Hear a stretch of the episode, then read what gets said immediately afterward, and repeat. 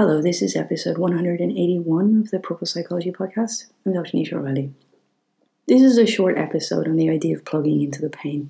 You know, my earliest memories of being different were at the age of four in Montessori, aside from always going back to those sandpaper letters, which I never mastered, but yet being in the big room with the older children from everything else, from maths to geography.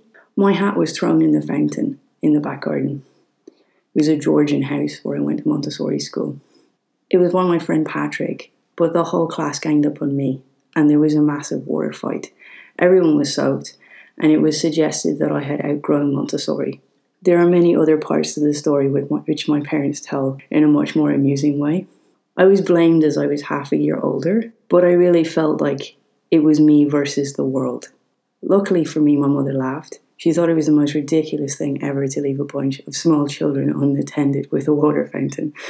What could possibly go wrong? And I think she knew it was my favourite hat and that Patrick was meant to be a friend of mine. My next clear memory of this was in primary school as I battled to seek help. I would try to find the one person in the class who would help me to do tasks, but this was seen as disruptive. And I spent most days outside the classroom door, and I would be invited back in at the end of the day to take the homework down off the corner of the board. When I asked how I was supposed to do my homework, I think I said was, how the hell am I meant to do my homework when I haven't been in class all day? And I was sent to the principal's office, and I was told that that was all very well, but I shouldn't swear.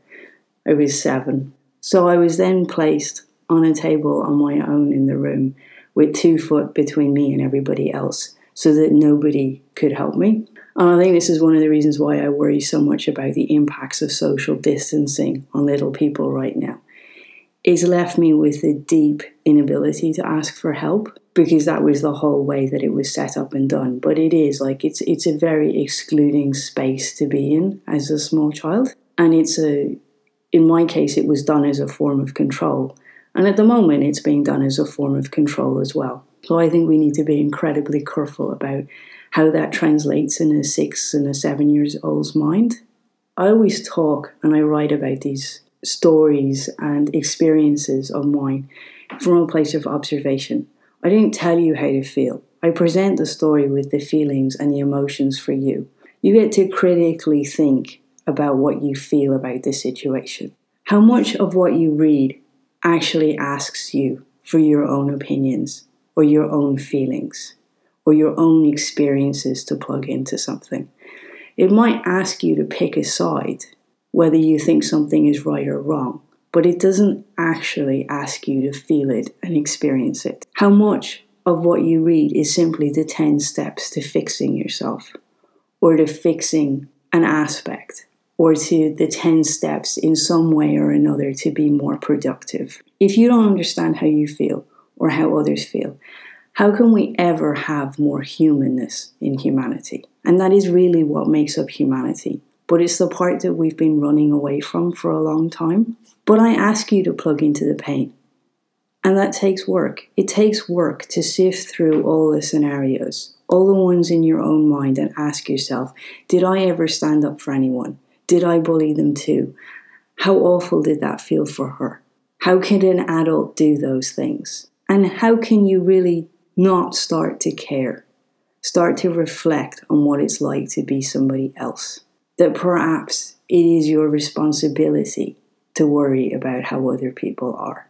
We should be able to present the world to each other so it really affects. Not just something you can easily share, but something that actually stops you in your tracks and makes you question yourself and question your past self and question your parts and things.